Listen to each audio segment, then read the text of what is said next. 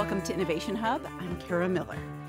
Jim Simons is probably not a name you know, but he and the company he created have changed your life.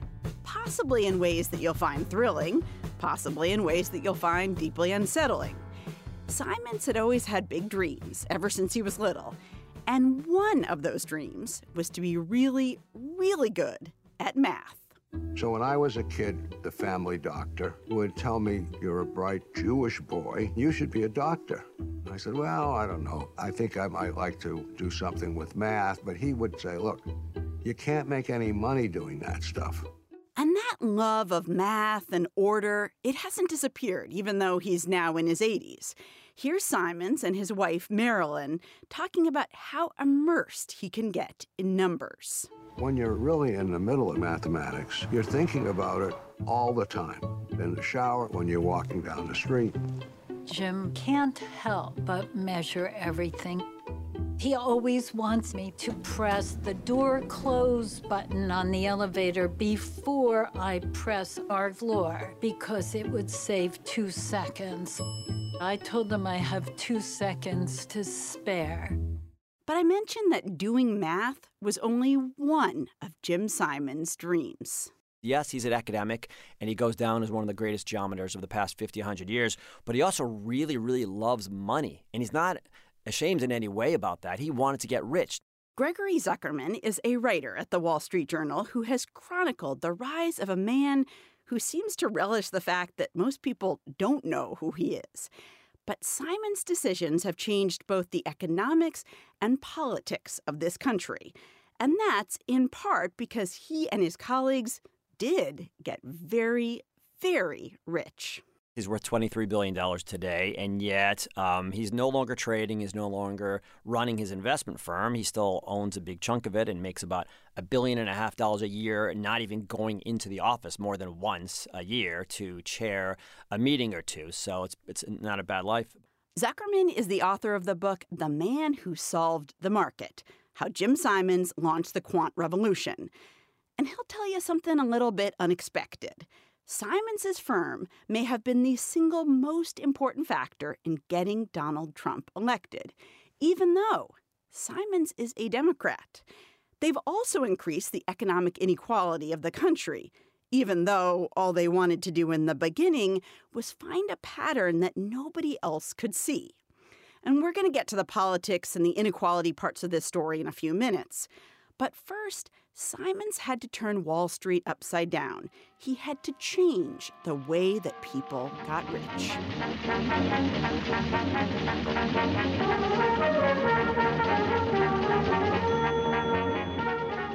When I was a kid, there was a show on about how to invest in the stock market. My mom really liked to watch it, and I would watch it with her, even though I didn't understand it super well. Good evening. I'm Louis Rukeyser. This is Wall Street Week. Welcome back. The show was on public television stations and it featured a very quirky host.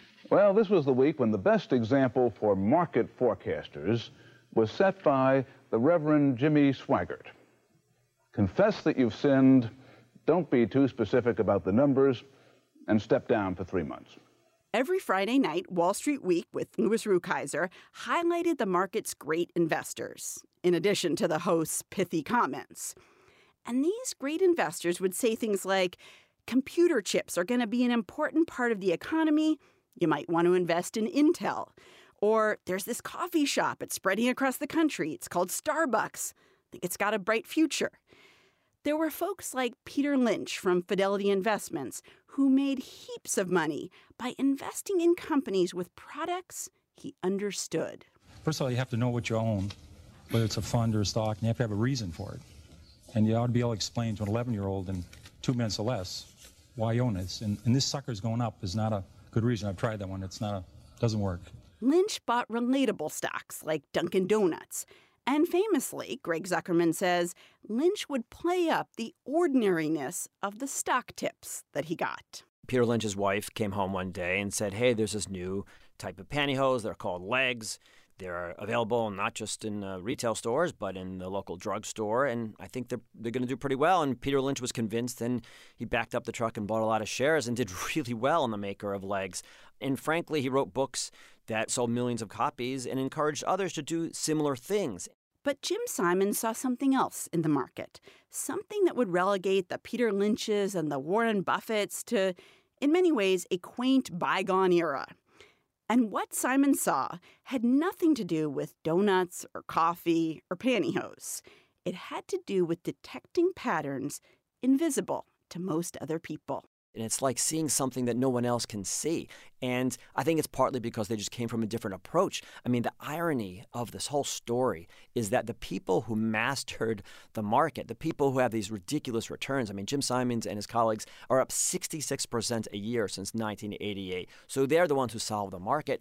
And yet they're the people that don't really care about investing. They don't really care about the markets, even. Some of them aren't even capitalists. They're scientists and the mathematicians. Sometimes their own spouses are the ones who manage their family portfolios. They look at this like a mathematical challenge. And they said, you know, we're going to take a different approach. And that's part of the reason why I think they succeeded. They were unique, they were trailblazers, and they were pioneers. People have since tried to do what they're doing, and they're catching up, I, one can argue, but they just took a different approach.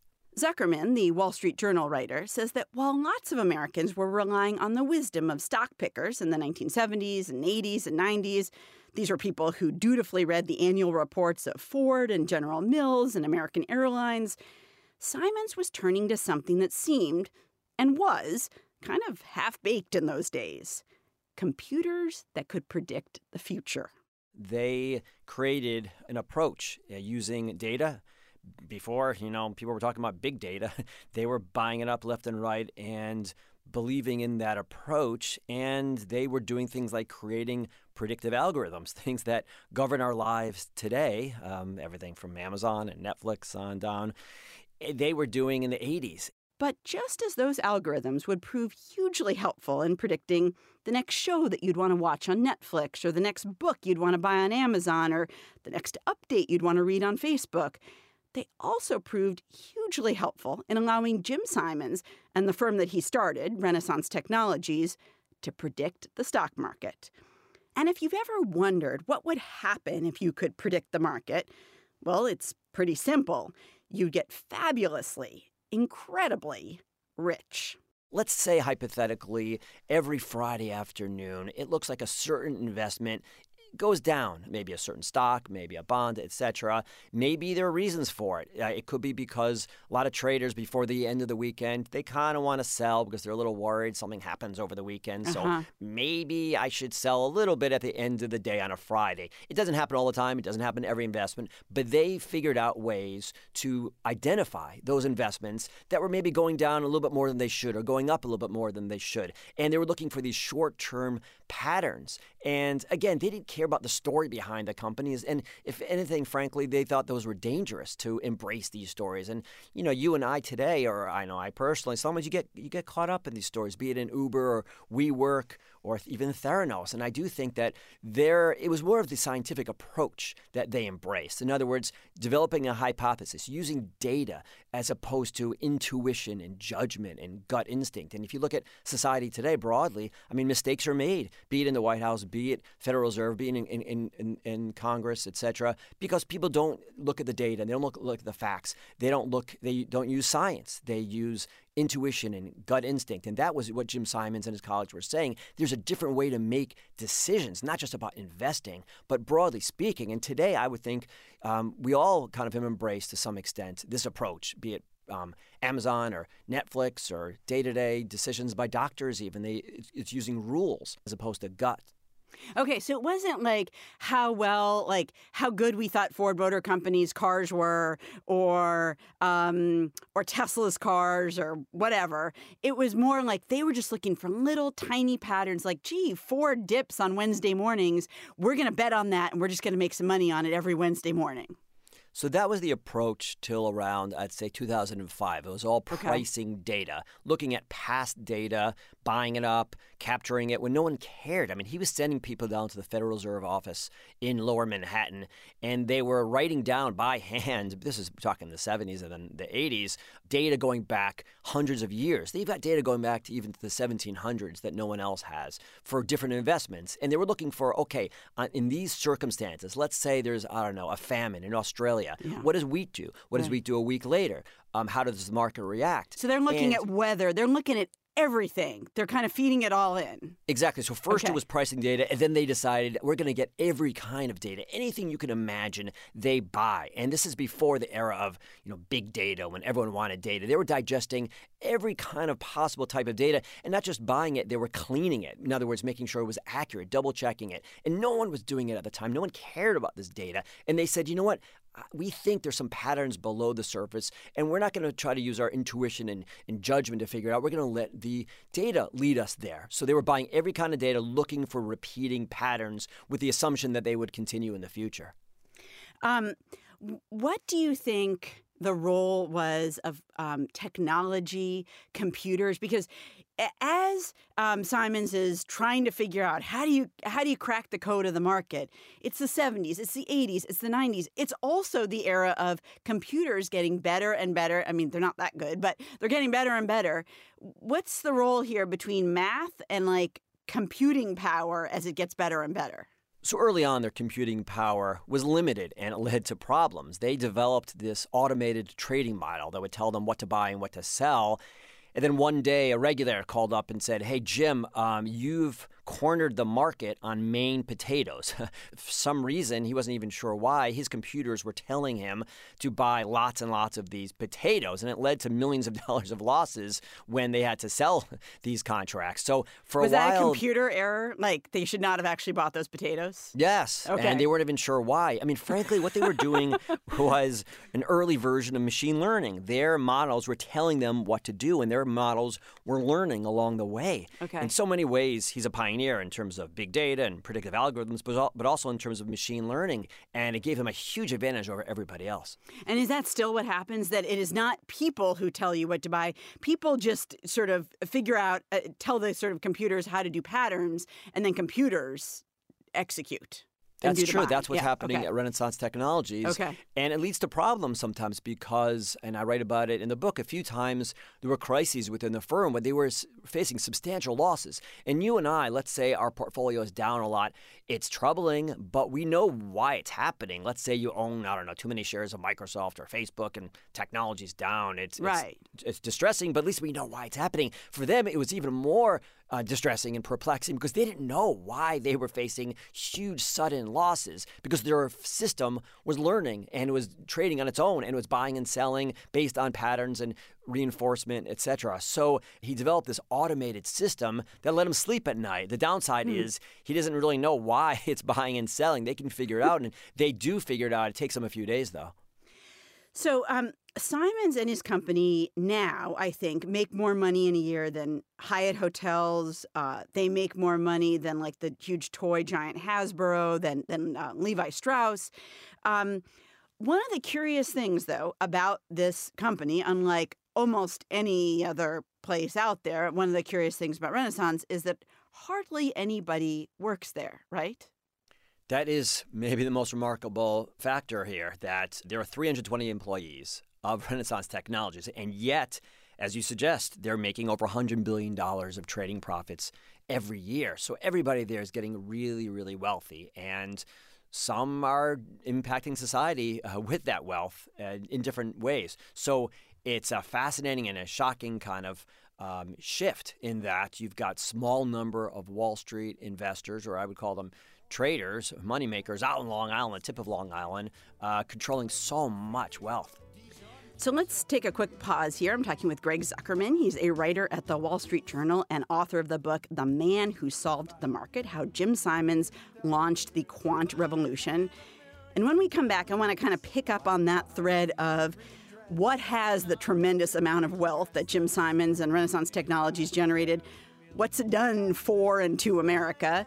Uh, turns out may have gotten a president elected. We're going to dive into that story right after this. You're listening to Innovation Hub from WGBH Radio and PRX. I'm Kara Miller. You can subscribe to this show on Apple Podcasts or wherever you get your podcasts, and that way you can grab or you can share any segment you want. If I had a million dollars, I'd buy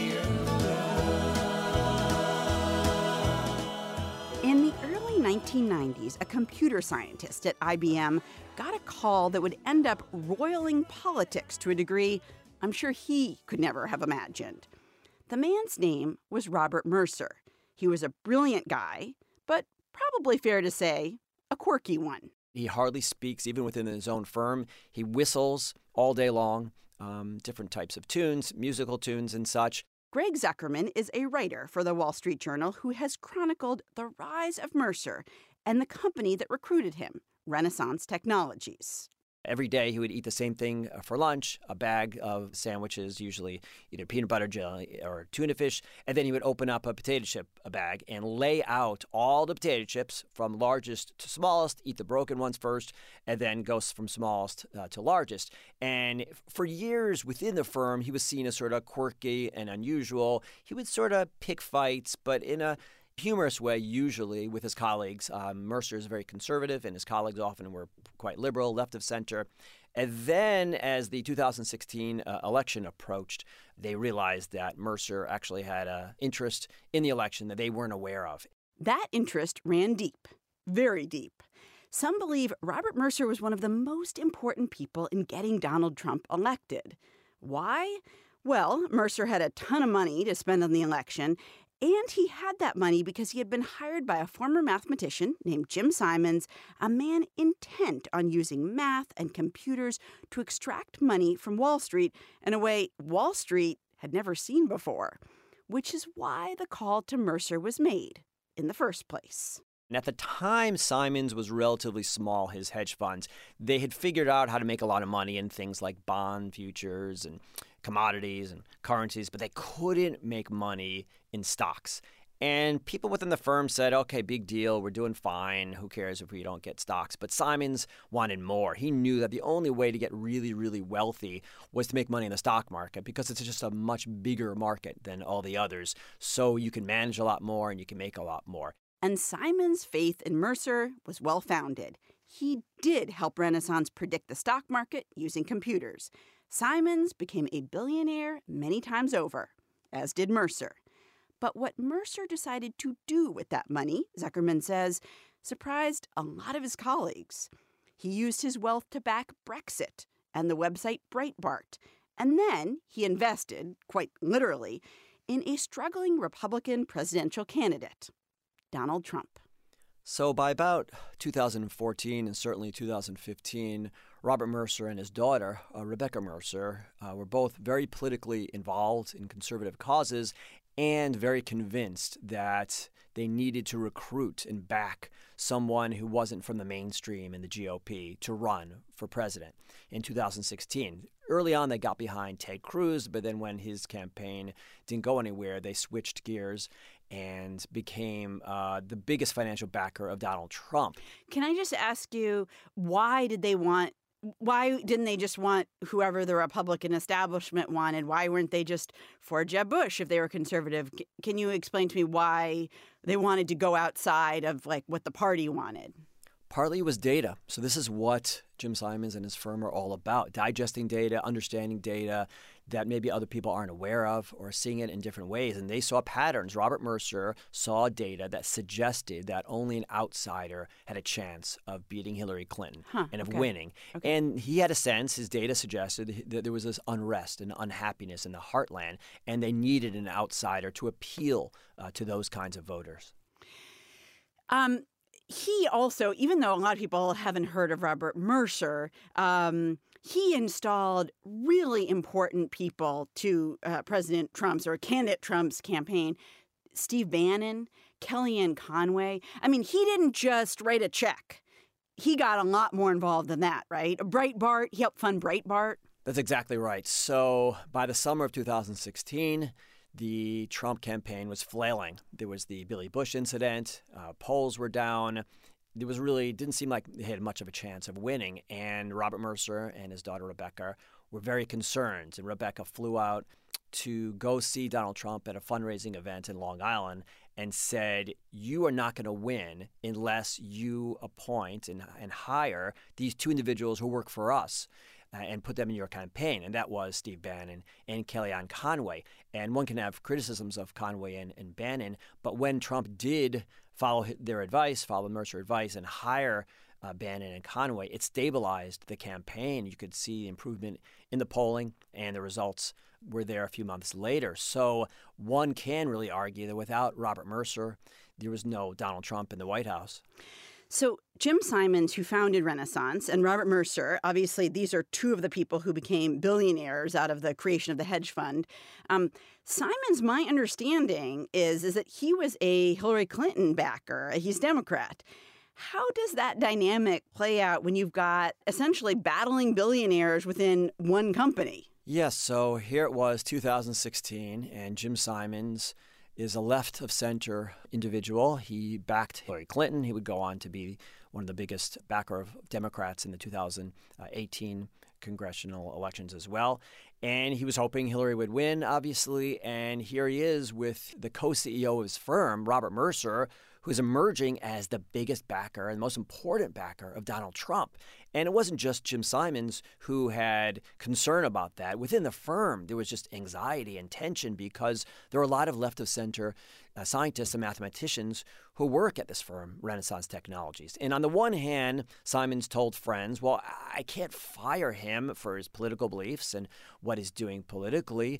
And yet he had friends and, and people within the firm who had real concerns and were getting upset that Robert Mercer was getting behind not just a Republican, but this type of Republican. And so there were all kinds of mixed emotions within the firm, but eventually it caused tension because morale was impacted and they worried about hiring and whether they can continue to beat the market. And frankly, they don't compete in a lot of ways. They don't see themselves competing with Wall Street and firms like Goldman Sachs and Morgan Stanley when it comes to hiring talent. They worry about competing with Facebook and, and Google and Silicon Valley. And they did worry that um, their reputation was being impacted, the firm's reputation, um, through Robert Mercer's political actions. Is Mercer still connected with the firm? So he's still at the firm, but Okay. eventually Jim Simons had to come to him and say, Bob, you've got to step down as co CEO. I hate to say it, but it's impacting morale. Um, do you, in your view, is Renaissance still the company that is still ahead of everybody else? Like, I know they're very secretive. I know they hire like the smartest math and physics and stuff PhDs. Do they still have an edge, or have other people figured out what they're doing and uh, are they catching up? So I'm a uh, jaded journalist, so I keep waiting for them to stumble. Okay. Um, I'm skeptical they can continue to beat the market like they have and beat all their competitors. But truth be told, they continue to do so. Uh, even this year, and the last few years, they've outpaced their competitors and in the broader market. There are more people doing what they do, which is quantitative trading, using models and automated systems and algorithms to trade as opposed to intuition and, and judgment. So I am skeptical they can continue to outpace everybody else, but so far so good over there.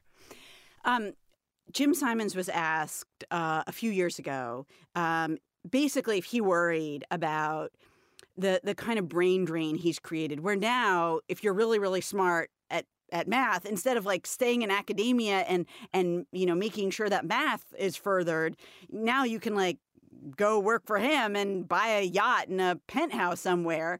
Um, and so here's his response about this idea of like, are all the smart people now going to be diverted from the really important problems?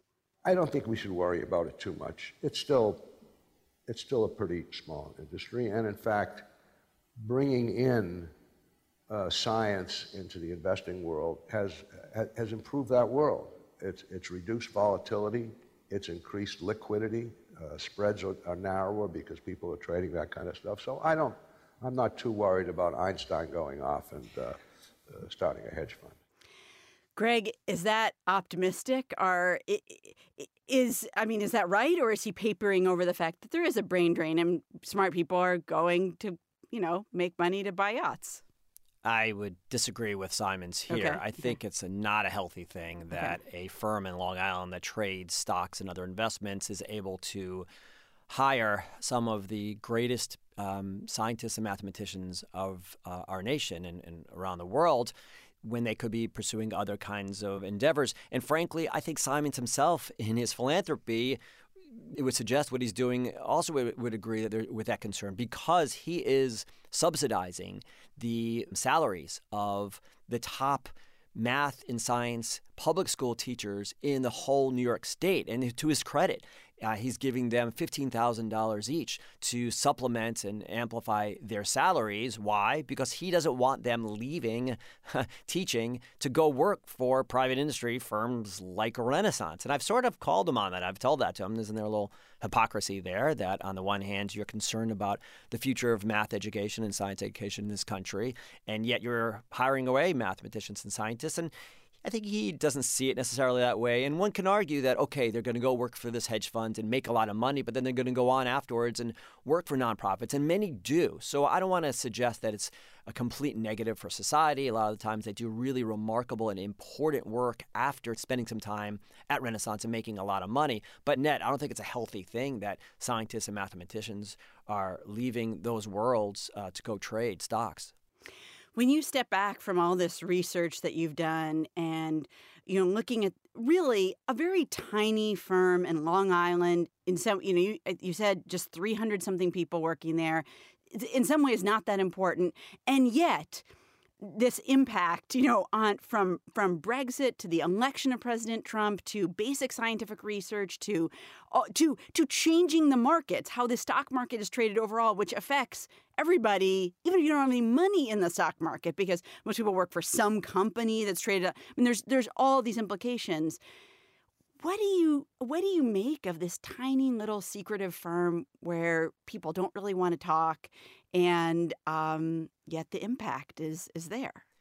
To me, the success of Renaissance Technologies and Jim Simons in particular kind of underscores this theme that we talk about a lot how few people in society are having such impact, be it uh, in science and in uh, health and in philanthropy, in education, but also in politics and other areas. So one can argue that's not healthy. One could also say, well, Jim Simons is doing all kinds of interesting work with his money and in his philanthropy, and it's going to benefit society broadly. So one can have a debate about the impact, but it underscores that theme that so few people in our society today are having such great impact.